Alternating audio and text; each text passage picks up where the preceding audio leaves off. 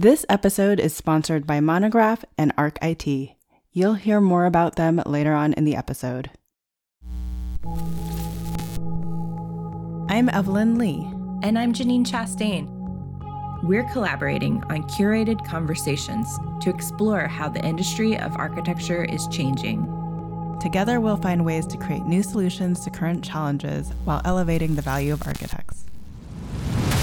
Welcome to Practice Disrupted.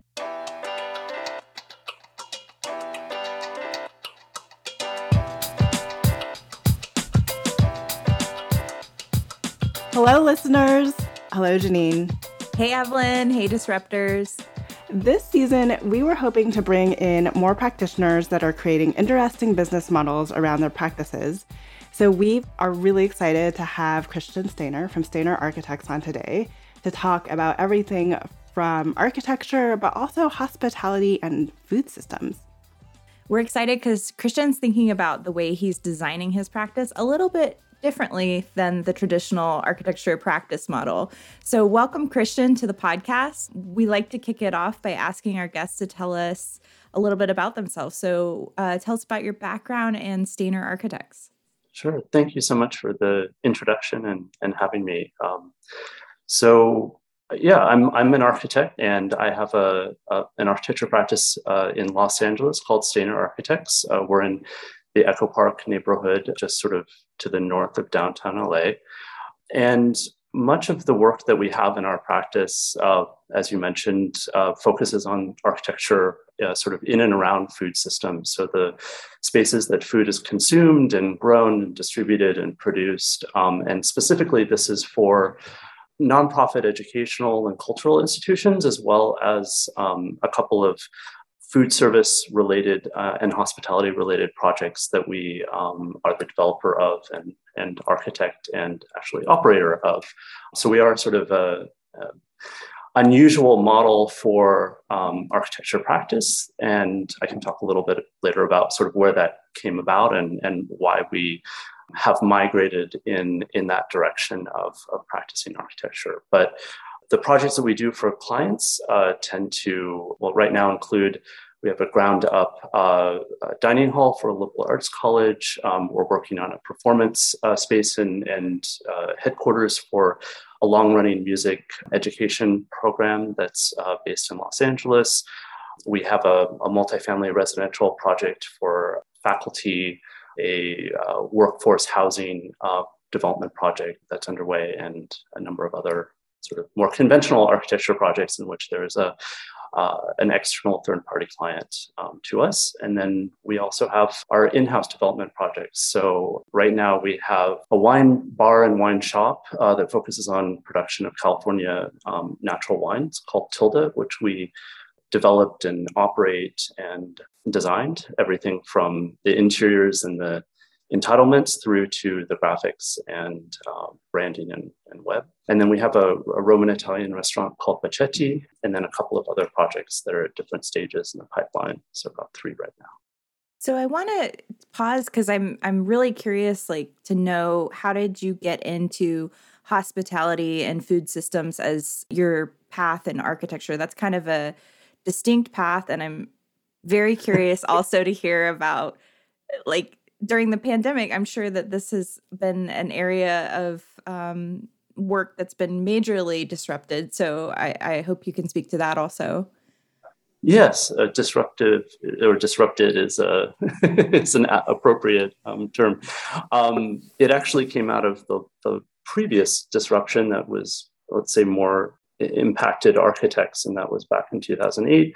I finished grad school at the GSD in, I guess, May or June of that of that year, and by I don't know earlier mid September, Lehman Brothers had collapsed, and the subprime mortgage crisis unfolded right as I was going into into practice, and I just actually started practicing on my own at that time, um, and ended up in academia with a lot of my my peers um, because that was the one place that you could get employment, and so that experience of of going through the, the subprime mortgage crisis and its impact on architecture made me acutely aware of sort of the cyclical nature of the, of the practice. And my, my father's um, also an architect, and so I'd seen that firsthand over my my upbringing, how tied architecture was to, especially in Southern California, the boom and bust cycles of the real estate markets.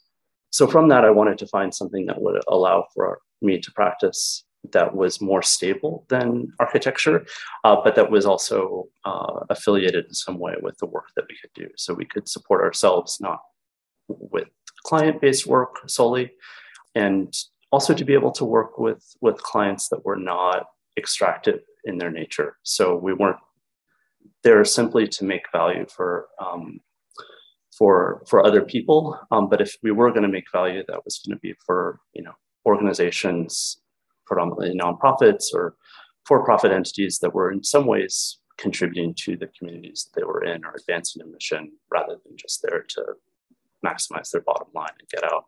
So from within academia, the the my my research was really around the geography of natural resources and natural resource extraction. And I was teaching first in Los Angeles, and then I was recruited as a tenure track faculty member at the University of Michigan, in which I was commuting back and forth between Los Angeles and Ann Arbor, um, trying to run a practice in LA and trying to oh, wow. well and teaching in in Michigan, which was was great. Um, and then eventually ended up at, at ASU for a short period of time before returning to, to practice full time.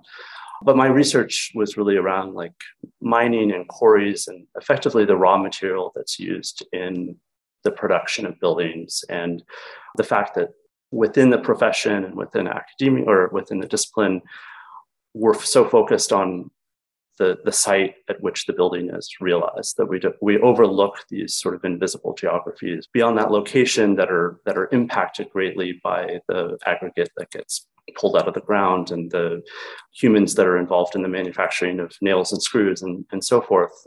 So I, this is a long explanation, but I became very interested in the sort of invisible aspects of architecture, the like non non visual components of it, and that started to include smell and taste and and other like um, sensorial experiences of um, of space, and uh, went very deep into to olfaction and, and smell with a friend and, and practice partner um, Jennifer Bonner, who teaches at, at the GSD right now, and from that investigation, um, I became very involved in wine and in food.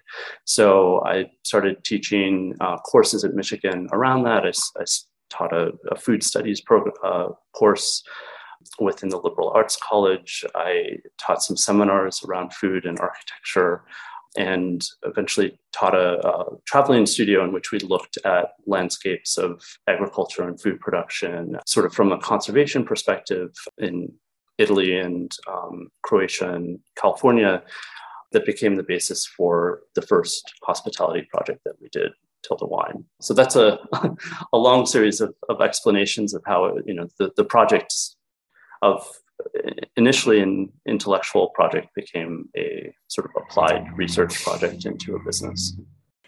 It's interesting to hear you talk about the recession impacting your navigation towards this path to find a little bit of stability in this cyclical cycle of architecture. And now you know the next major disruption that we're facing with the pandemic it's certainly you know i think food supply is definitely something that people are talking about. And certainly the impact on the hospitality industry and people that are engaged in taking care of our communities through food. So I'm curious, how have you seen that disruption impacting your practice, or are the types of clients that you're trying to support still able to move forward with their vision? Yeah, that's a really good question. Um, we're actually, we've been working for the past maybe six or eight months on a resource that's available off of our website called Tools and Utensils, in which we've been trying to look at best practices for developing food systems related projects, specifically within educational and cultural settings. So, teaching uh, spaces that, that connect to like STEM learning or like on-site dining facilities uh, for uh, small liberal arts colleges and, and um, universities that are integrated with some of the academic work that's taking place. Uh, a lot of schools have, have started to put together multidis- multidisciplinary food studies, ecology, sustainability programs with an awareness that these are it's an it's a it's a very narrow focus for us to take as architects. Um, I wouldn't say it's a specialization. Like it's it's really this sort of a, a really a a passion from the experience of how do you design for something that is so specific um, as an architect, but also from the experience of running and, and seeing these larger systems at work from an operator's perspective. And so the yeah tools and utensils, which is is our sort of attempt to disseminate some of that information. I think what's what's also really sort of important and that the pandemic opened up in in many ways is uh, there's you know the place that architects are often involved in in food related work, which is restaurants and hospitality type projects.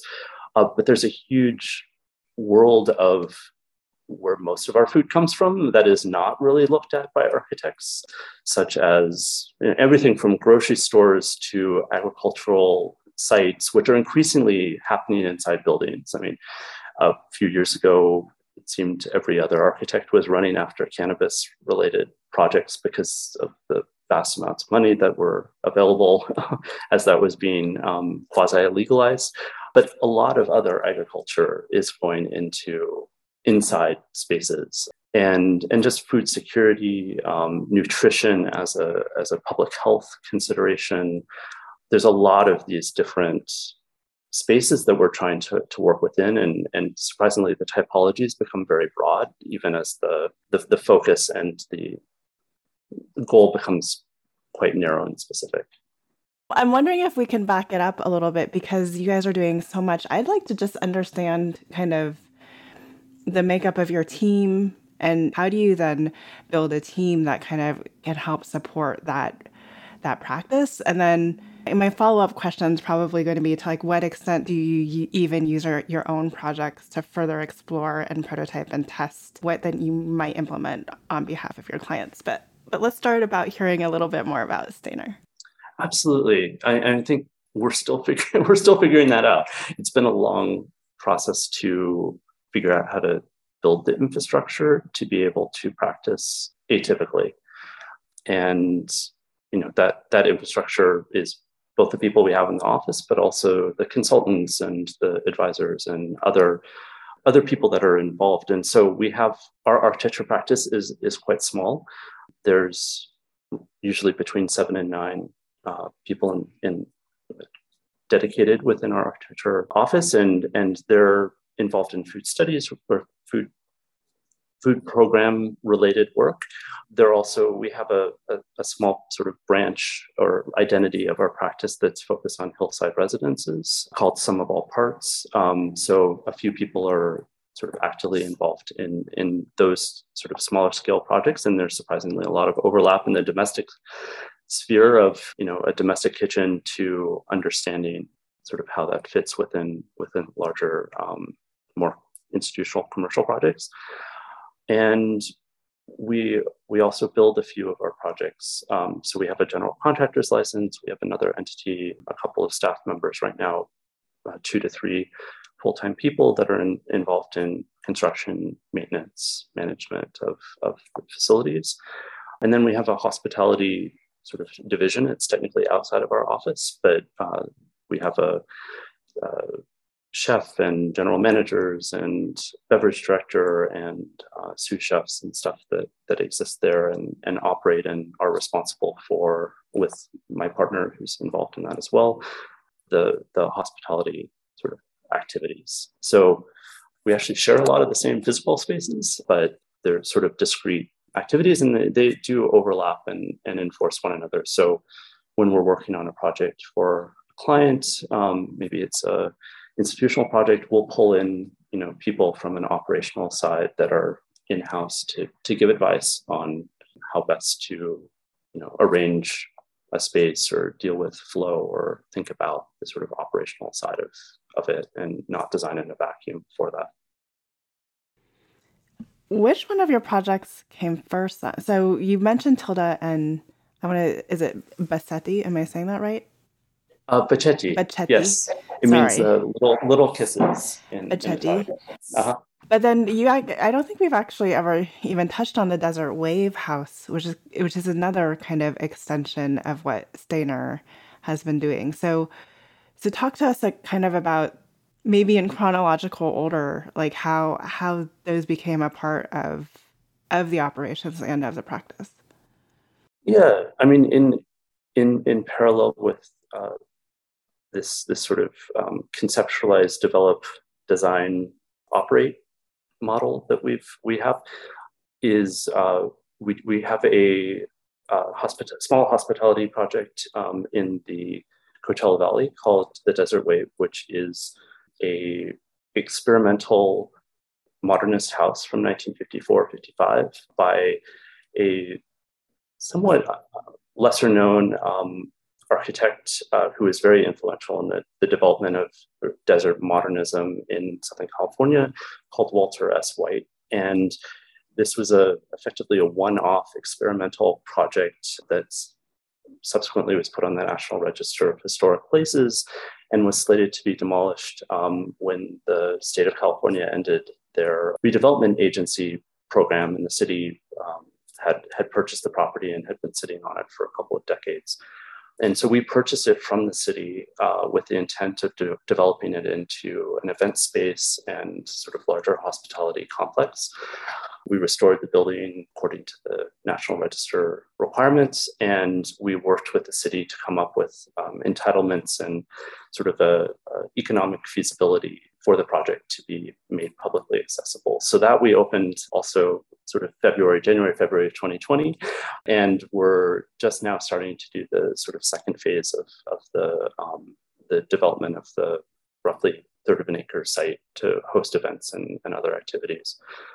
And it's, it, I mean, it, one of the f- really fun things about hospitality and food related stuff, I was talking to a colleague of mine a couple days ago as we were coming back from a site visit and realized that the number of people that were going to go through, you know, probably experience one of the the projects that we did for a private client was going to be equal to the number of people that might come through one of our more sort of hospitality projects within the course of just one week you know?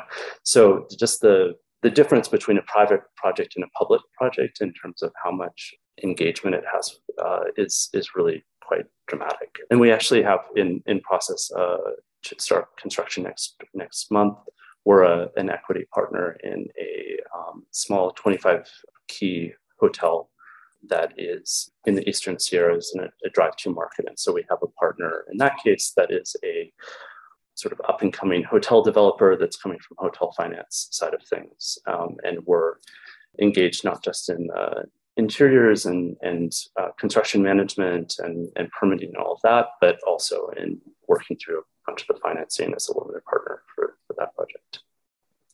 I definitely want to dive further into this case study on Tilda because I think that that kind of is, I think that that's a significant project in your portfolio that demonstrates kind of the innovation and the you know unique path that you guys are trying to bridge between these two worlds of architecture and food so let's talk about the model for that and how you guys got there in terms of developing that project yeah, it's it's funny because it's actually a very small project, but I think in, in terms of like floor area, I think it's it's roughly five or six hundred square feet all told.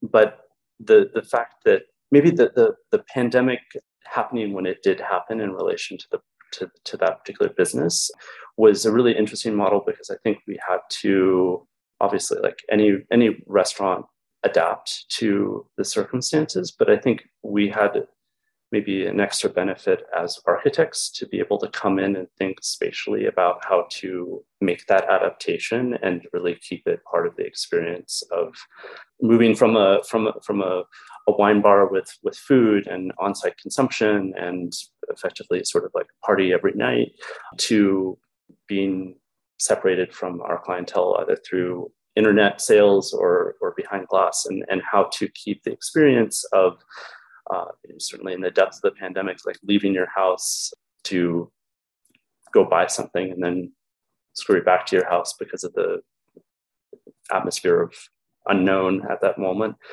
We did a bunch of different pivots, I'd say, sort of earlier than a lot of people to figure out ways to, to keep personal connection between our staff and uh, and our customers. And so, for instance, we set up all of the merchandise and, and retail behind glass windows that we had, and you know, did phone call uh, ordering in which people could actually stand and face another person and not be, you know, in another Zoom arrangement, but still not share the same atmospheric space. I think we were probably earlier on in realizing that, you know, a, a virus that was communicated through people's lungs was going to be an issue with airflow and keeping people in separate spaces. And so we made it through the pre-vaccine pandemic without you know any of our staff getting sick, which was pretty amazing by keeping everyone in different spaces and you know in, improving airflow and all of those things.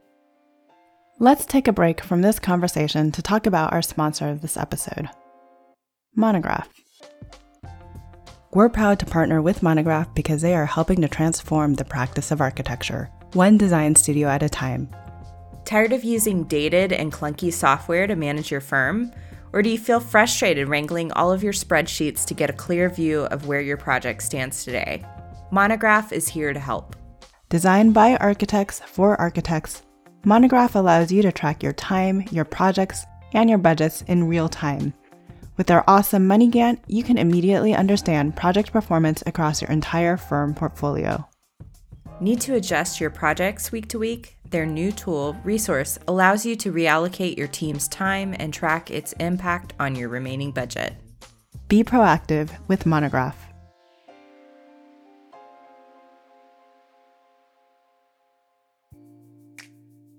Did you know new business was affected by ransomware every 14 seconds in 2019 and will continue to be every 10 seconds by the end of 2021? It's easy to assume that it'll never happen to you. But this sobering statistic highlights the uncomfortable truth that new businesses are affected by ransomware attacks every day. 34% of businesses affected by ransomware took a week or longer to regain access to their data. When calculating the cost of ransomware attacks, it's vital that we remember the cost of operating without access to your data. ArcIT is offering a free 15 minute cybersecurity assessment to help you determine how secure your business is. During the assessment, ArcIT will help you identify your top three highest risk areas in your business.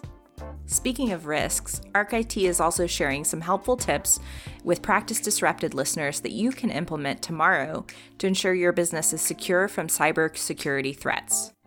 Their latest tip is to protect your email from social engineering and phishing threats using advanced threat protection solutions like Mimecast.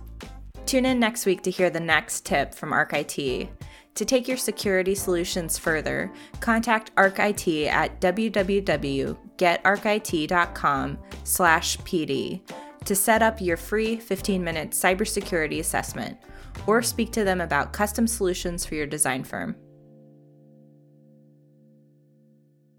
There's layers of architectural design in what you guys did with this project. So, obviously the the architecture itself the spatial layout is something that is at the core of what it means to be an architect but the additional layers that i'm looking at through this process of you know really having a say in the development and the uh, product and branding and the construction and then also thinking about how the business pivoted during the pandemic you know it's it's a combination of expanding what it means to be an architect and offer new service lines, but also to expand your problem solving into all these other different areas that allow you to, I mean, definitely be more entrepreneurial about the project as a whole. So it seems like it's such an important case study for your business and kind of, I guess I'm curious about the innovation that you're testing out through trying to be so engaged in all those different layers. Okay. Yeah, it's funny because I guess we haven't thought of it in, in such in an in intentional way. It just sort of made sense to like you know we're going to spend three hours arguing with the contractor trying to get that person to to to get what we want out of the, the project, why don't we just do it ourselves? Why don't we spend those three hours and the risk that's involved with you know hiring someone and the profit that we can keep and invest back into the to the business and so whether it's you know whether it's constructing it or whether it's operating it you know to have a tenant is is a risk and, and a sort of relationship of you know blind trust that the tenant is going to operate a portion of your building in a in a good way and is going to be solvent and is going to have the cash flow and wherewithal to to, to keep the rent um, payments coming in. And so a lot of this has just been, in a sense, sort of a, a risk management. And that's not necessarily just like insurance related risk, but also like there's an opportunity for us to learn something. And so we dive in and you know learn portion of lighting design. And also in the course of, of that learn that maybe we're not best suited to be doing food service consulting or that we can but it's not the best use of our time or you know we at least we know what the requirements are. And so when we then do bring in outside consultants who can do that work more efficiently or because we don't have the staff to do it or we don't frankly want to do it we're at least sort of holistically aware of what the demands are on other people. And so we can then manage their work more effectively. So I think we've moved from sort of this attitude of like we just have to do everything in house and ourselves in order to minimize the expense up front of effectively building you know a variety of startup businesses architecture and and then the businesses that that operate as well. Um, and we're maturing hopefully towards um, having more people to to take those demands and and really be looking at it from a, a much higher level perspective in which we're not so sort of in the in the trenches ourselves. Obviously from your your background and your teaching there was a focus on food systems but like listening to everything that you're talking about starting a whole bunch of other businesses being an equity partner in the development of a, a hotel like a, a hotel in the future like that to in order for you to be able to do what you're passionate about, you have to kind of take on and learn a lot of other things too. So how have you like one, how do you find the time? And then two, like how do you make those judgments? Maybe diving a little bit in in the risk, but I, I don't think a lot of architects first pivot to like fighting with a general contractor is we need to get our general contractor's license and let's do this ourselves either. So why do you think you kind of take things on the way you do? Good question. Um, so there's a couple of questions in there, right? The first being, let's say the the experience gaps or or having to learn sort of by doing. And and I will say that this has been the last couple of years been very very challenging for for restaurants. Just as an example of one thing that I'm involved in, and we've we've been able to get through it. Luckily, I think we're going to make it through the rest of the the, the, the remaining bumps in the road that that are certainly still to come. But I will say that architecture is so much more challenging. I mean, just as a profession to to figure out from a from a financial perspective, it's than than restaurants. And you hear of all the sort of you know thin labor margins and the percentage of restaurants that go belly up within the first year and so forth. But architecture, just from a business perspective, is a really challenging service business like ours is especially in a moment in which we you know the the people who who financially are the, the masters of our social universe are able to scale their activities in a way that architects just have no potential of doing. You know like we're the tech world and the architectural world could not be more different in terms of how you can say license or multiply the, the effort that goes into what potential outcomes come come come out. Um, and so part of it has been trying to figure out how how not to leave architecture practice entirely, but to uh, adapt the, the practice model in order for it to be more reasonable to the risk and the effort and the demands that that, that the, the profession has. And we haven't been able to figure out how to like remove those. It's still a very demanding, very sort of risk involved profession. I guess in terms of my own sort of impact or like why why I've been more willing to to take this on, I after grad school sort of decided whether I was going to move to Europe and take a conventional job in a fancy office that was doing big institutional work, wondering sort of when you know I would be able to break off on my own, either with a project or try to claw my way up into to partnership, um, or I could take a leap right when I had the least number of sort of obligations on on myself right out of school. And so I, I did the latter, and maybe that as a result, that sort of fighting instinct has continued on in the 12 years since since I've been out of school. Yeah, I think I think that I think as a gay man in architecture, it's you're sort of used in some ways to be on the per, the sort of fringes or periphery and and figure out how to adapt there, um, especially in construction, something that hasn't evolved with the rest of society. Um, and so, just I think I think there is also an attitude, sort of internally, of like trying to you know being being okay with being on on the edges and not being the sort of typical typical practice model. I feel like we're asking you questions that maybe you haven't slowed down to think about because you're so busy being the entrepreneur trying to build this towards the vision that you have that it's not unintentional it's just subconscious like what your pursuit is perhaps and that it's behind this greater vision that you have. But it what what stood out to us and the reason that we really wanted to talk to you is just the tenacity that you have to try to do something different. Most people don't take risks like that let alone in architecture. It's really rare to find practices out there that want to do things so differently and that will follow through on that to realize it through built projects and actually continue their growth of their practice. Yeah, I think that maybe something that I didn't realize in the outset is just how much effort goes into establishing the foundations that are needed in order to even try to start doing this. It's just, you know, architecture is a very slow moving pursuit. Restaurants are almost the, the complete opposite in that sort of from one night to the next, it's it's a new opportunity to sort of reinvent what you're doing or make adjustments. And I think that there's not a lot of models to look to. I mean, Alloy in New York is is amazing as a as a architect embedded within a, a development um, company.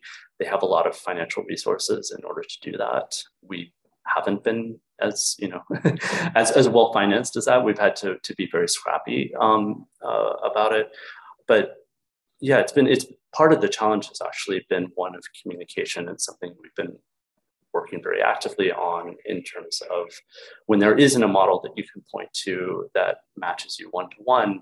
How do you explain what you're doing to, to clients? How do you not confuse them? I think we still very much do confuse our clients or, or prospective clients uh, about sort of what what we're doing and, and how to, to make sense of us in, in a soundbite. So let's go a little bit deeper on that and, and talk about maybe one of the projects you're working on. I know Haley mentioned the Deep Springs College, but um, we can circle back to anything that is most top of mind for you. It's interesting to to me that in all of your pursuits that you've actually stayed so close to practice and you actually have kind of a traditional practice model in your firm. So one, what keeps that kind of passion and maybe maybe it's a second generation like commitment to the architecture and the built environment. I don't I don't know, but like what you know what keeps that passion going and then what project are you most excited about right now Absolutely, yeah. So we're in some ways a very, I mean, we're a very traditional architecture practice in in the way that we're structured. We do comprehensive architectural services. We, um, you know, we do all of our CDs in house, and we write our own specs, and we're on job sites, even if we're not the general contractor. Um, quite often in doing construction management or observations, and often because of our clients are nonprofit organizations that are on the smaller side, they rely heavily on us, as do our, our private clients for residential work on sort of additional construction management and, and support because of our experience in that. The project that we're we've been working on and, and to, to say it's a, a long running project, I think it's maybe year four or five, no, five or six at this point. Specifically one for, for Deep Springs College is a, a, a dining hall for their campus, um, which is located. to a, a small liberal arts college, 26 students, coeducational, not a religious organization. It was founded in, in 1917 by a very wealthy industrialist who made a huge amount of money in um, the distribution of alternating power throughout the American West. Um, and he, he purchased a ranch uh, just north of Death Valley in a very, very remote location and started an experimental college there to, to train uh, students for sort of public service broadly defined. So a number of, of students go on to be um, in academia, but also uh, public service, uh, such as ambassadors or serving Congress or are firefighters or like very, very um, sort of um, open interpretation of what it means to, to give back to the community. So we're, we've designed um, working with uh, this very uh, democratic organization of students and faculty members and uh, administrators and trustees and, and donors a new dining hall facility, which is really the sort of center of um, community life on the campus. The students all live on campus. The, the faculty all live in campus. The nearest town, which has about 3,000 people, is, is about an hour's drive um, over high mountain pass. They're very, very remote, very intentional community in which the students are involved in all of the faculty hiring and, and student missions and day-to-day operations of the college, which is also on a ranch. So they produce a huge amount of really all of the food that they produce on uh, that they consume rather on um, on campus. And we've designed a facility that allows for them to to preserve a lot of that food, to process you know dairy products. Um, eggs and milk they have on on site, store it uh, for the rest of the year. Um, uh, they they grow a lot of alfalfa for the cattle that they have, so a lot of meat and pork and and other um, products that they, they slaughter on site and then um, break down within that facility. So it's about halfway through rough framing.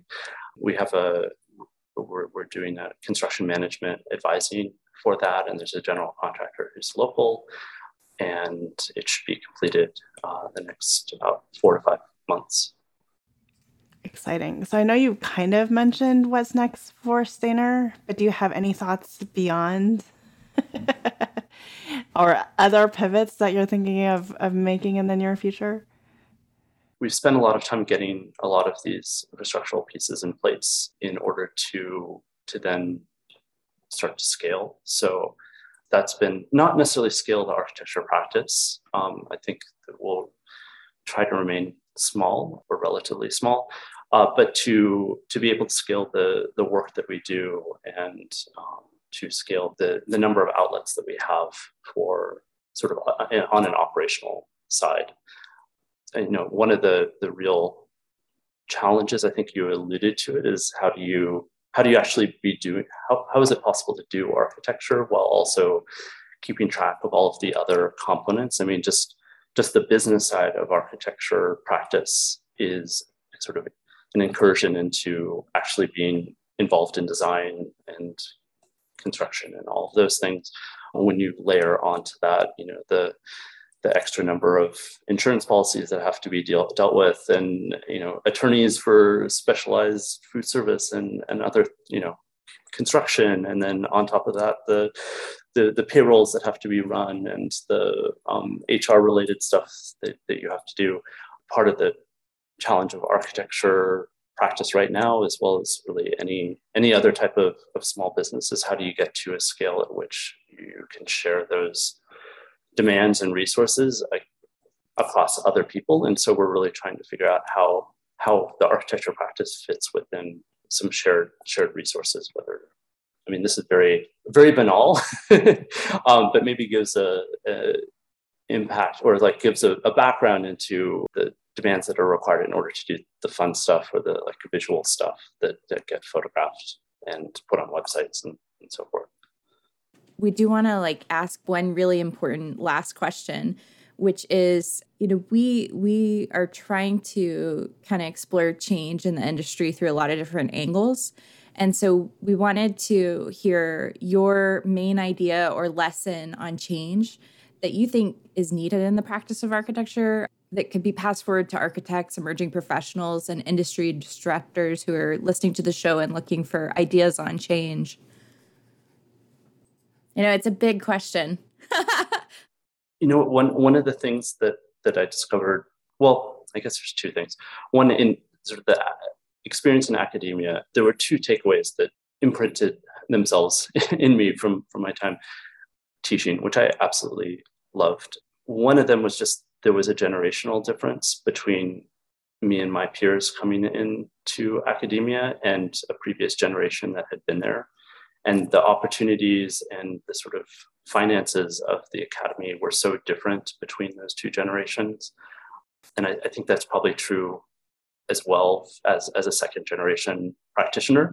The world that my father you know experienced as a as an architect is a very different one than the one that we live in now as as someone you know effectively starting a relatively new practice i think the other half of it was especially at, at asu i became very aware of just how academia was needing to change the the financial model that um, existed was was really being impacted by management consulting and all that came with it. And I think architecture has been very resistant to the fact that in the end, you know, you have to have money to keep the lights on and keep payroll paid. And that's something that is a struggle, I'm sure, for every practice at one way or another.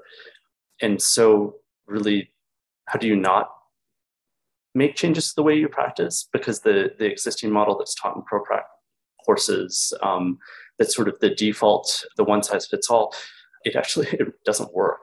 I mean, it's people keep doing it, but it doesn't work. And I don't think that there's the possibility of, of matching what was maybe feasible 30 years ago in setting up a practice to today. Um, and, and there's probably a reason that a lot of the architecture practices that are um, becoming more and more visible in the US are actually not run by architects, or whether it's the large multidisciplinary, multinational um, consulting companies with lots of acronyms, or it's artists who have moved into the architecture domain and are, you know, getting the projects that would typically go to, to, to architects because they are approaching it. The, the art world has been aware of money and the powers of money and like not not for greed or anything like that but just that that's that is part of the the element of what it means to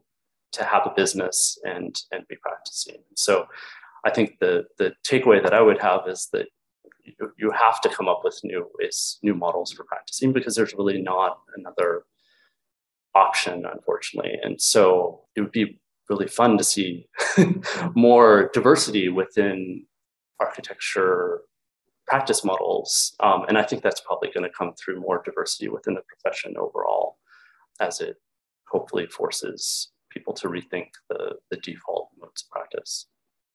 I love that response. That's so great. I totally agree. And I think that I, I'm following that line from teaching all the way into practice into entrepreneurship. And I think that's definitely spoken with some true experience on both sides. Yeah, it's scary. There's no question about that.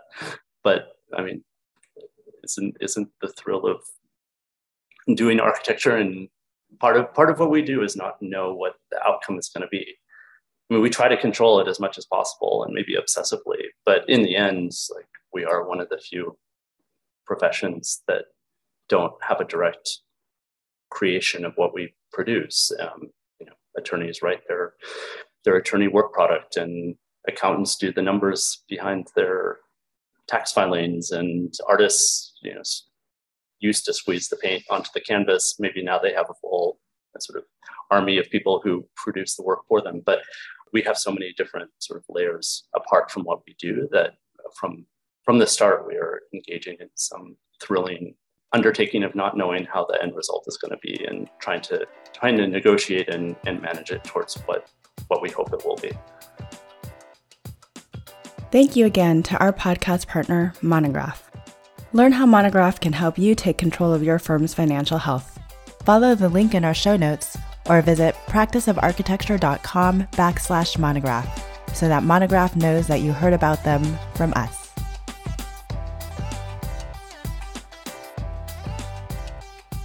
Thank you to ArcIT for their support of this episode. Don't forget to visit getarchit.com slash PD to set up your free 15-minute cybersecurity assessment or custom solutions for your design firm. Hi, Disruptors. If you like the content from today's show, you can find all of our past episodes over on practiceofarchitecture.com slash podcast. Be a part of the conversation by joining us, our speakers, and others in our community at practiceofarchitecture.com slash community. Our social media handle is at practice of arch. That's at practice of A-R-C-H. We love to hear from you. Drop us a note to say hello. This show is part of Gabl Media. You can learn more about other podcasts and video channels in our community by visiting gablmedia.com. Thank you for joining us on Practice Disrupted, a podcast by Practice of Architecture. Tune in next week for a new conversation on change in the profession.